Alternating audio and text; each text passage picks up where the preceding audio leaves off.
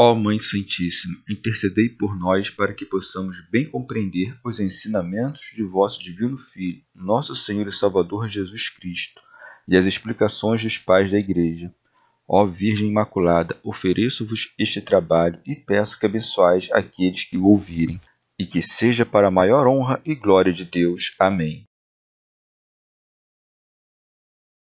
Senhor Onipotente, purificai o meu coração e os meus lábios vós que purificastes os lábios do profeta Isaías com carvão em brasa, e dignai-vos, por tal modo, purificar-me com a vossa misericórdia, para que possa dignamente anunciar o vosso santo Evangelho.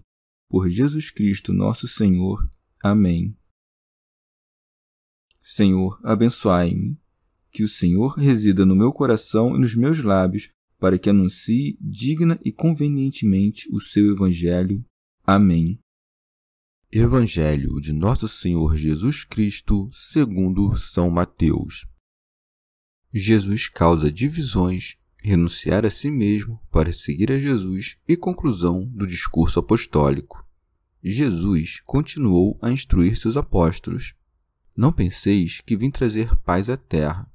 Não vim trazer paz, mas espada. Com efeito, vim contrapor o homem ao seu pai, a filha à sua mãe e a nora a sua sogra. Em suma, os inimigos do homem serão seus próprios familiares. Aquele que ama pai ou mãe mais do que a mim não é digno de mim, e aquele que ama filho ou filha mais do que a mim não é digno de mim. Aquele que não toma sua cruz e não me segue não é digno de mim. Aquele que acha a sua vida, perdê-la-á, mas quem perde sua vida por causa de mim, achá-la-á. Quem vos recebe, a mim recebe, e quem me recebe, recebe o que me enviou. Quem recebe um profeta na qualidade de profeta, receberá recompensa de profeta. E quem recebe um justo na qualidade de justo, receberá recompensa de justo. E quem der, nem que seja um copo d'água fria a um destes pequeninos, por ser meu discípulo, em verdade vos digo que não perderá sua recompensa. Quando Jesus acabou de dar instruções a seus doze discípulos, partiu dali para ensinar e pregar nas cidades deles. Comentários dos Pais da Igreja São Jerônimo Dissera antes: O que vos digo às escuras, dizei-o à luz do dia. Agora diz o que se seguirá à pregação. Não vim trazer paz, mas espada. Comentário de São Tomás de Aquino em forma de glosa. Ou então continue entre os termos. Assim como o temor da morte não deve paralisá-los, também não o devem os afetos carnais. São João Crisóstomo. Como então ordenou-lhes que dessem a paz às casas em que entrassem? E como os mesmos anjos disseram: Glória a Deus nas alturas e paz na terra aos homens. É que a paz consiste, sobretudo, em suprimir o que está enfermo em separar o que produz embates, pois só assim é possível unir o céu à terra. O médico não amputa o membro que é incurável para salvar o resto do corpo? Foi o que ocorreu na Torre de Babel. Uma paz maléfica foi extinta por uma divisão benfazeja. Também Paulo dividiu aqueles que se declararam contra ele. O acordo e a paz nem sempre são uma coisa boa. Muitas vezes existem entre os ladrões, essa guerra, portanto, não é própria do seu propósito, mas da astúcia dos inimigos. São Jerônimo. Com o advento da fé de Cristo, todo o orbe encontra-se dividido. Em cada residência há infiéis e crentes, e a guerra que disso resulta é boa, pois é para romper uma paz que amar. São João Crisóstomo. Disse isso para consolar os discípulos como se dissesse: não vos turbeis, não deixeis que isso abale a vossa esperança, pois para isso é que vim, para dar início ao combate. E não disse o combate, mas algo de mais árduo, a espada. Quis, pela própria dureza de sua linguagem, despertar sua atenção para que não desfalecessem perante as dificuldades e para que ninguém pudesse dizer que ocultava as dificuldades com uma linguagem branda. De fato, é melhor experimentar a mansidão nas coisas que nas palavras. e por isso não se detém nessas ameaças, mas expõe a natureza dessa guerra, mostrando que ela é mais árdua que uma guerra civil, dizendo: Com efeito, vem contrapor o homem a seu pai, a filha a sua mãe. Nessas palavras, declara que esse combate não se dará apenas entre familiares, mas até entre os que mais se amam e entre os que estão unidos pelos laços mais íntimos. Uma das provas mais evidentes do poder de Cristo é que os discípulos escutaram e aceitaram essas duras lições e convenceram outros a também fazê-lo. Não foi Cristo quem operou essa separação, mas a malícia dos homens. Entretanto, ela lhe é atribuída, como é frequente na Escritura. Assim está escrito: Fecha-lhe os olhos para que não suceda que veja com seus olhos o que mostra a íntima relação entre o Antigo e o Novo Testamento. Assim vemos os judeus matarem seus próximos, quando estes fabricam o bezerro e quando imolaram vítimas a Belfegor. Ora, para mostrar que são as mesmas coisas que agradam a Deus na antiga e na nova aliança, recorda o que disse o profeta Miqueias. Em suma, os inimigos do homem serão seus próprios familiares. Entre os judeus acontecia o mesmo. Havia profetas e falsos profetas, e o povo estava cindido, e as famílias divididas, um crendo nos primeiros, outros nos segundos. São Jerônimo. Essa passagem encontra-se quase com as mesmas palavras nos escritos do profeta Miqueias. Deve-se notar, quando o testemunho do Antigo Testamento é recordado, se apenas os sentidos ou também as palavras estão de acordo. Santo Hilário de Poitiers. Em sentido místico, a espada é a arma mais aguda e representa seu poder, a severidade do juízo e o castigo dos pecadores. Recordaremos que a espada também é figura da palavra de Deus. Essa espada foi enviada à terra, isto é, pela pregação, penetrou no coração dos homens.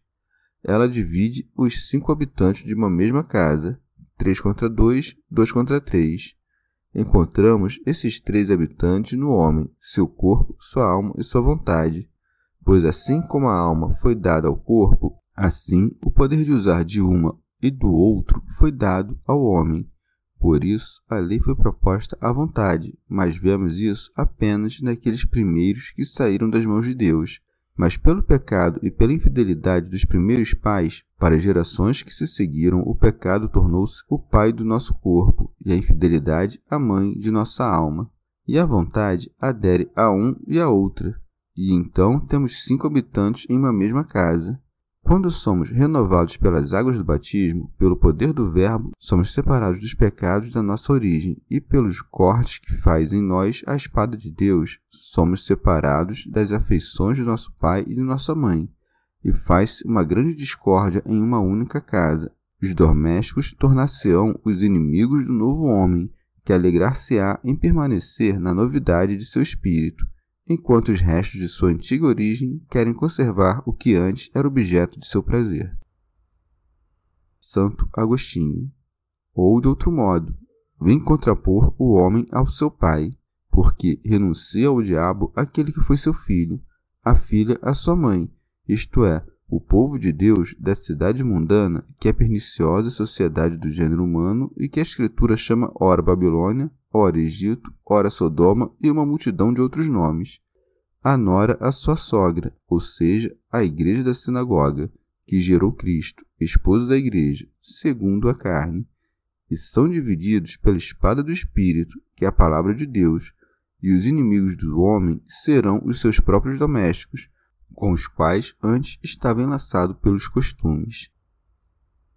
Rábano Mauro não se pode observar direito algum entre aqueles que estão em uma guerra de fé. Comentário de São Tomás de Aquino em forma de glosa. Ou de outro modo, diz isso como se dissesse: Não vim para confirmar os homens em seus desejos carnais, mas para extirpá-los pela espada espiritual. E por isso diz bem que os inimigos do homem serão os seus próprios domésticos. São Gregório, porque o astuto inimigo, quando se vê rechaçado pelo coração dos bons, procura aqueles porque eles são mais amados e põe em seus hábitos uma linguagem tanto mais insidiosa quanto mais eles são amados. de modo que, enquanto a força do amor perfura o coração, a espada de sua persuasão facilmente rompe as fortificações da retidão interior. São Jerônimo, aquele que antes dissera: Não penseis que vim trazer paz à terra, não vim trazer paz, mas espada, com efeito vim contrapor o homem ao seu pai, a filha à sua mãe e a nora à sua sogra, para que ninguém anteponha a piedade à religião, acrescenta: Aquele que ama pai ou mãe mais do que a mim não é digno de mim. Lemos também no Cântico dos Cânticos: Ele desfraudou contra mim a bandeira do amor. Em todo afeto, esta é a ordem necessária: ama depois de Deus teu pai, tua mãe e teus filhos. E se for necessário escolher entre o amor dos pais e dos filhos e o amor de Deus, e não se puder ao mesmo tempo amar a todos, é necessário odiar os teus e ter piedade para com Deus não proibiu, portanto, amar o pai e a mãe, mas significativamente acrescenta, mais do que a mim. Santo Hilário de Poitiers. Porque aqueles que tenham preferido seus afetos familiares ao seu amor serão indignos da herança dos bens futuros. São João Crisóstomo. Não estranheis que Paulo ordene obedecer aos pais em todas as coisas, porque essa ordem não se estende ao que é contrário à piedade é coisa santa honrá-los em tudo mais. Mas quando nos exigem mais do que lhes é devido, não devemos consenti-lo. Essa doutrina está de acordo com o Antigo Testamento. Deus ordena não somente odiar, mas até apedrejar aqueles que adoram os ídolos. E lemos no Deuteronômio, na bênção de Moisés a Levi, referindo-se ao homem santo, que diz a seu pai e a sua mãe: Eu não vos conheço, e aos seus irmãos, eu não sei quem vós sois, e não atendeu aos seus próprios filhos. Comentário de São Tomás de Aquino em forma de glosa. Vemos com frequência os pais amarem seus filhos mais do que são amados por eles. Assim, sua exposição é gradual. Depois de afirmar que devemos amá-lo mais do que a nossos pais, ensina que devemos preferi-lo também a nossos filhos, dizendo: E aquele que ama filho ou filha mais do que a mim não é digno de mim. Rábano Mauro. Com essas palavras, diz-nos que é indigno daquele consórcio divino aquele que prefere o amor da carne e do sangue ao amor espiritual que se deve a Deus. São João Crisóstomo. Em seguida, a fim de não entristecer aqueles a quem o amor de Deus deve ser preferido, emprega uma linguagem mais elevada. Com efeito, não há nada de mais íntimo ao homem que sua própria vida, e ele não ordena simplesmente que a odieis, mais ainda que entregueis à morte e aos suplícios sangrentos, ensinando-nos que não só devemos estar preparados para morrer, mas também para sofrer a morte mais violenta, a mais ignomiosa, ou seja, a morte de cruz. E por isso acrescenta: Aquele que não toma sua cruz e não me segue não é digno de mim. Ele ainda não tinha falado sobre a sua própria paixão, mas vai aos poucos preparando-os para receber o que mais tarde lhes dirá. Santo Hilário de Poitiers. Ou então, aqueles que são de Cristo crucificaram seu corpo com seus vícios e concupiscências, e é indigno de Cristo quem não toma sua cruz, na qual sofremos com ele, morremos com ele, somos enterrados com ele, ressuscitados com ele, e não segue, vivendo esse mistério da fé com a novidade do Espírito. São Gregório Magno. A palavra cruz vem de cruciato, que significa tormento ou mortificação. Tomamos a cruz do Senhor de duas maneiras, ou mortificando nosso corpo pela abstinência ou pelo sentimento de compaixão para com o próximo, fazendo nossas suas misérias. Deve-se, porém, saber que há alguns que fazem profissão de mortificar sua carne, não para agradar a Deus, mas por um sentimento de vanglória, e outros que se entregam por compaixão ao serviço do próximo de maneira carnal e não espiritual, de modo que não são conduzidos à virtude, mas, como se se tratasse de compaixão, apoiam suas culpas. Eles parecem tomar suas cruzes, mas não seguem o Senhor, e por isso ele acrescenta: E não me segue. São João Crisóstomo. Como esses preceitos poderiam parecer muito duros, expõe sua enorme utilidade. Aquele que acha sua vida, perdê-la-á, mas quem perde sua vida por causa de mim, achá-la-á. como se dissesse: Não somente esses sacrifícios que vos imponho não vos causarão mal algum, mas recolhereis deles preciosos frutos, ao passo que um comportamento oposto vos será prejudicial. Como sempre, toma seus argumentos daquilo que os homens mais desejam, como se dissesse: Por que recusais desprezar a vossa própria vida? Por que a amais? Mas é justamente por isso que deveis sacrificá-la, para que então ela receba maiores recompensas. Remígio de Auxerre A alma não significa aqui a própria substância da alma, mas a vida presente, e é este o sentido dessas palavras Aquele que busca sua alma nesta vida, ou seja, aquele que deseja esta vida com sua luz e seus prazeres e volúpias, e que procura conservá-la para sempre, vai perdê-la, isto é, prepara sua alma para a condenação eterna. Rábano Mauro. Ou de outro modo, aquele que quiser salvar sua alma para a eternidade não hesitará em perdê-la, quer dizer, em expô-la à morte, o que se segue está de acordo com ambas as interpretações, mas quem perde sua vida por causa de mim, achá-la-á. Remígio de Auxerre, isto é, aquele que no tempo da perseguição desprezar esta luz temporal, bem como seus amores e prazeres, por confessar meu nome, encontrará a salvação eterna de sua alma. Santo Hilário de Poitiers Assim, a renúncia da vida traz a salvação e o gozo da vida traz a morte, pois, em detrimento desta breve vida, são adquiridos os lucros da imortalidade.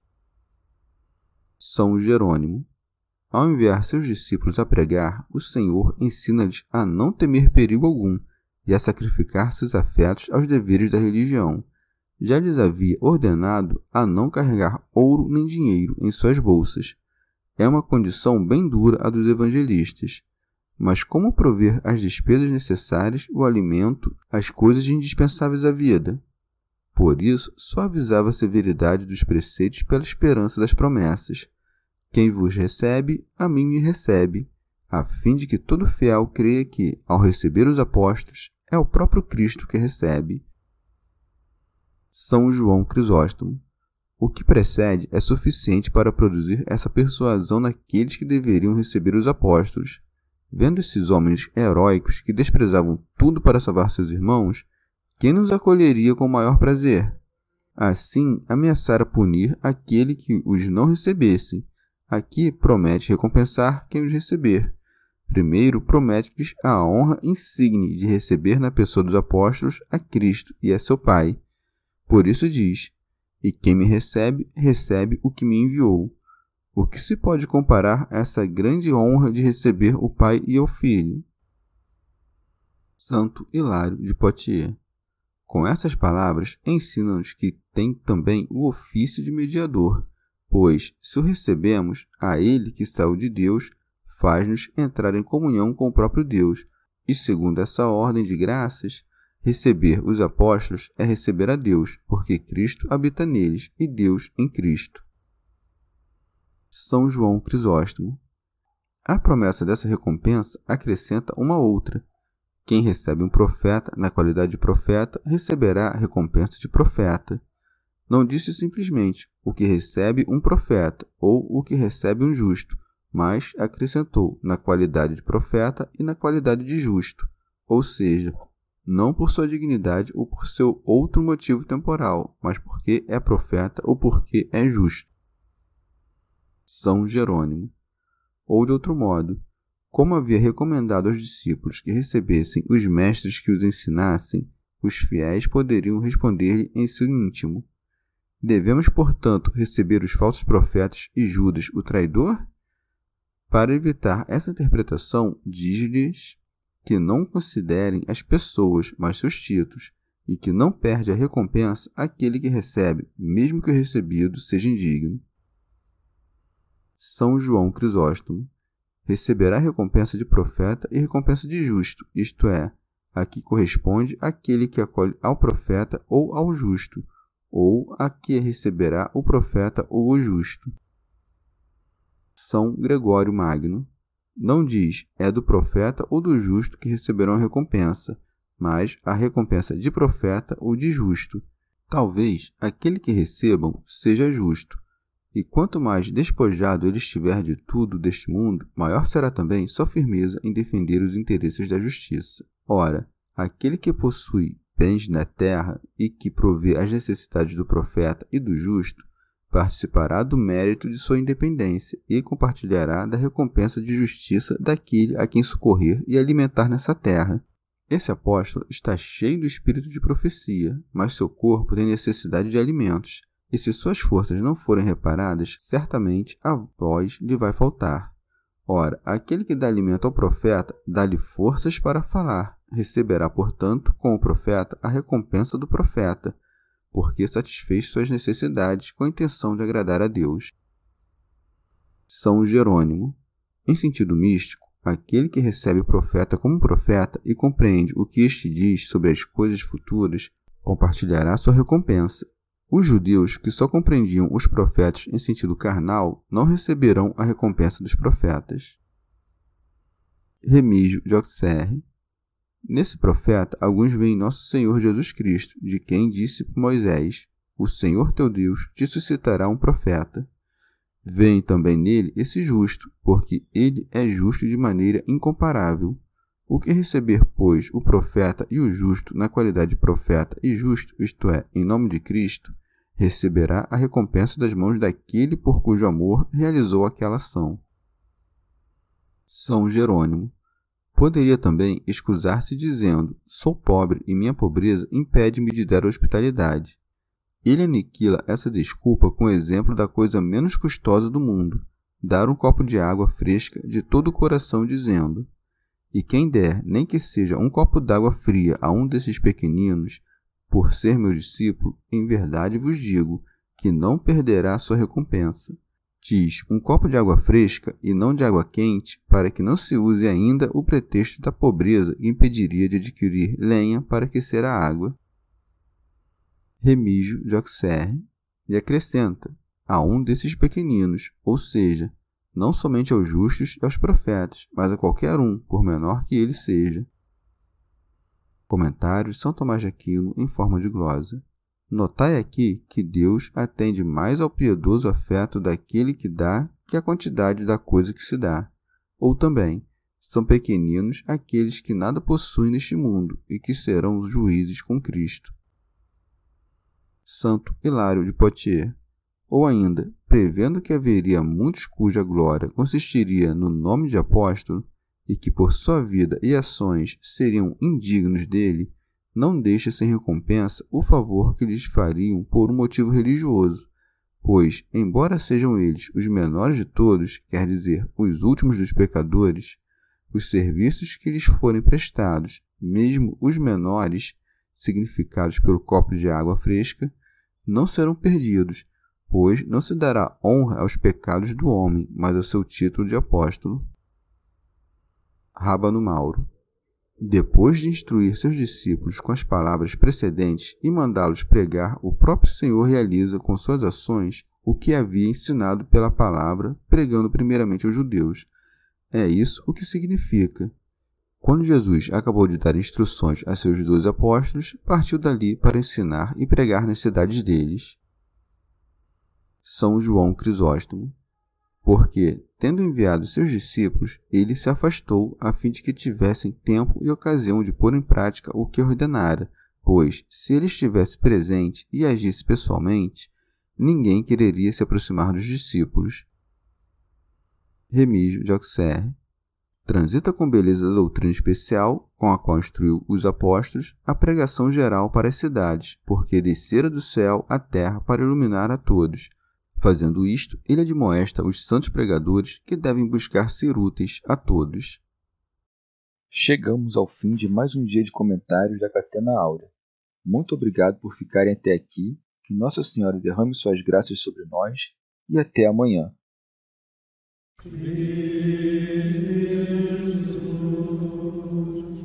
Vai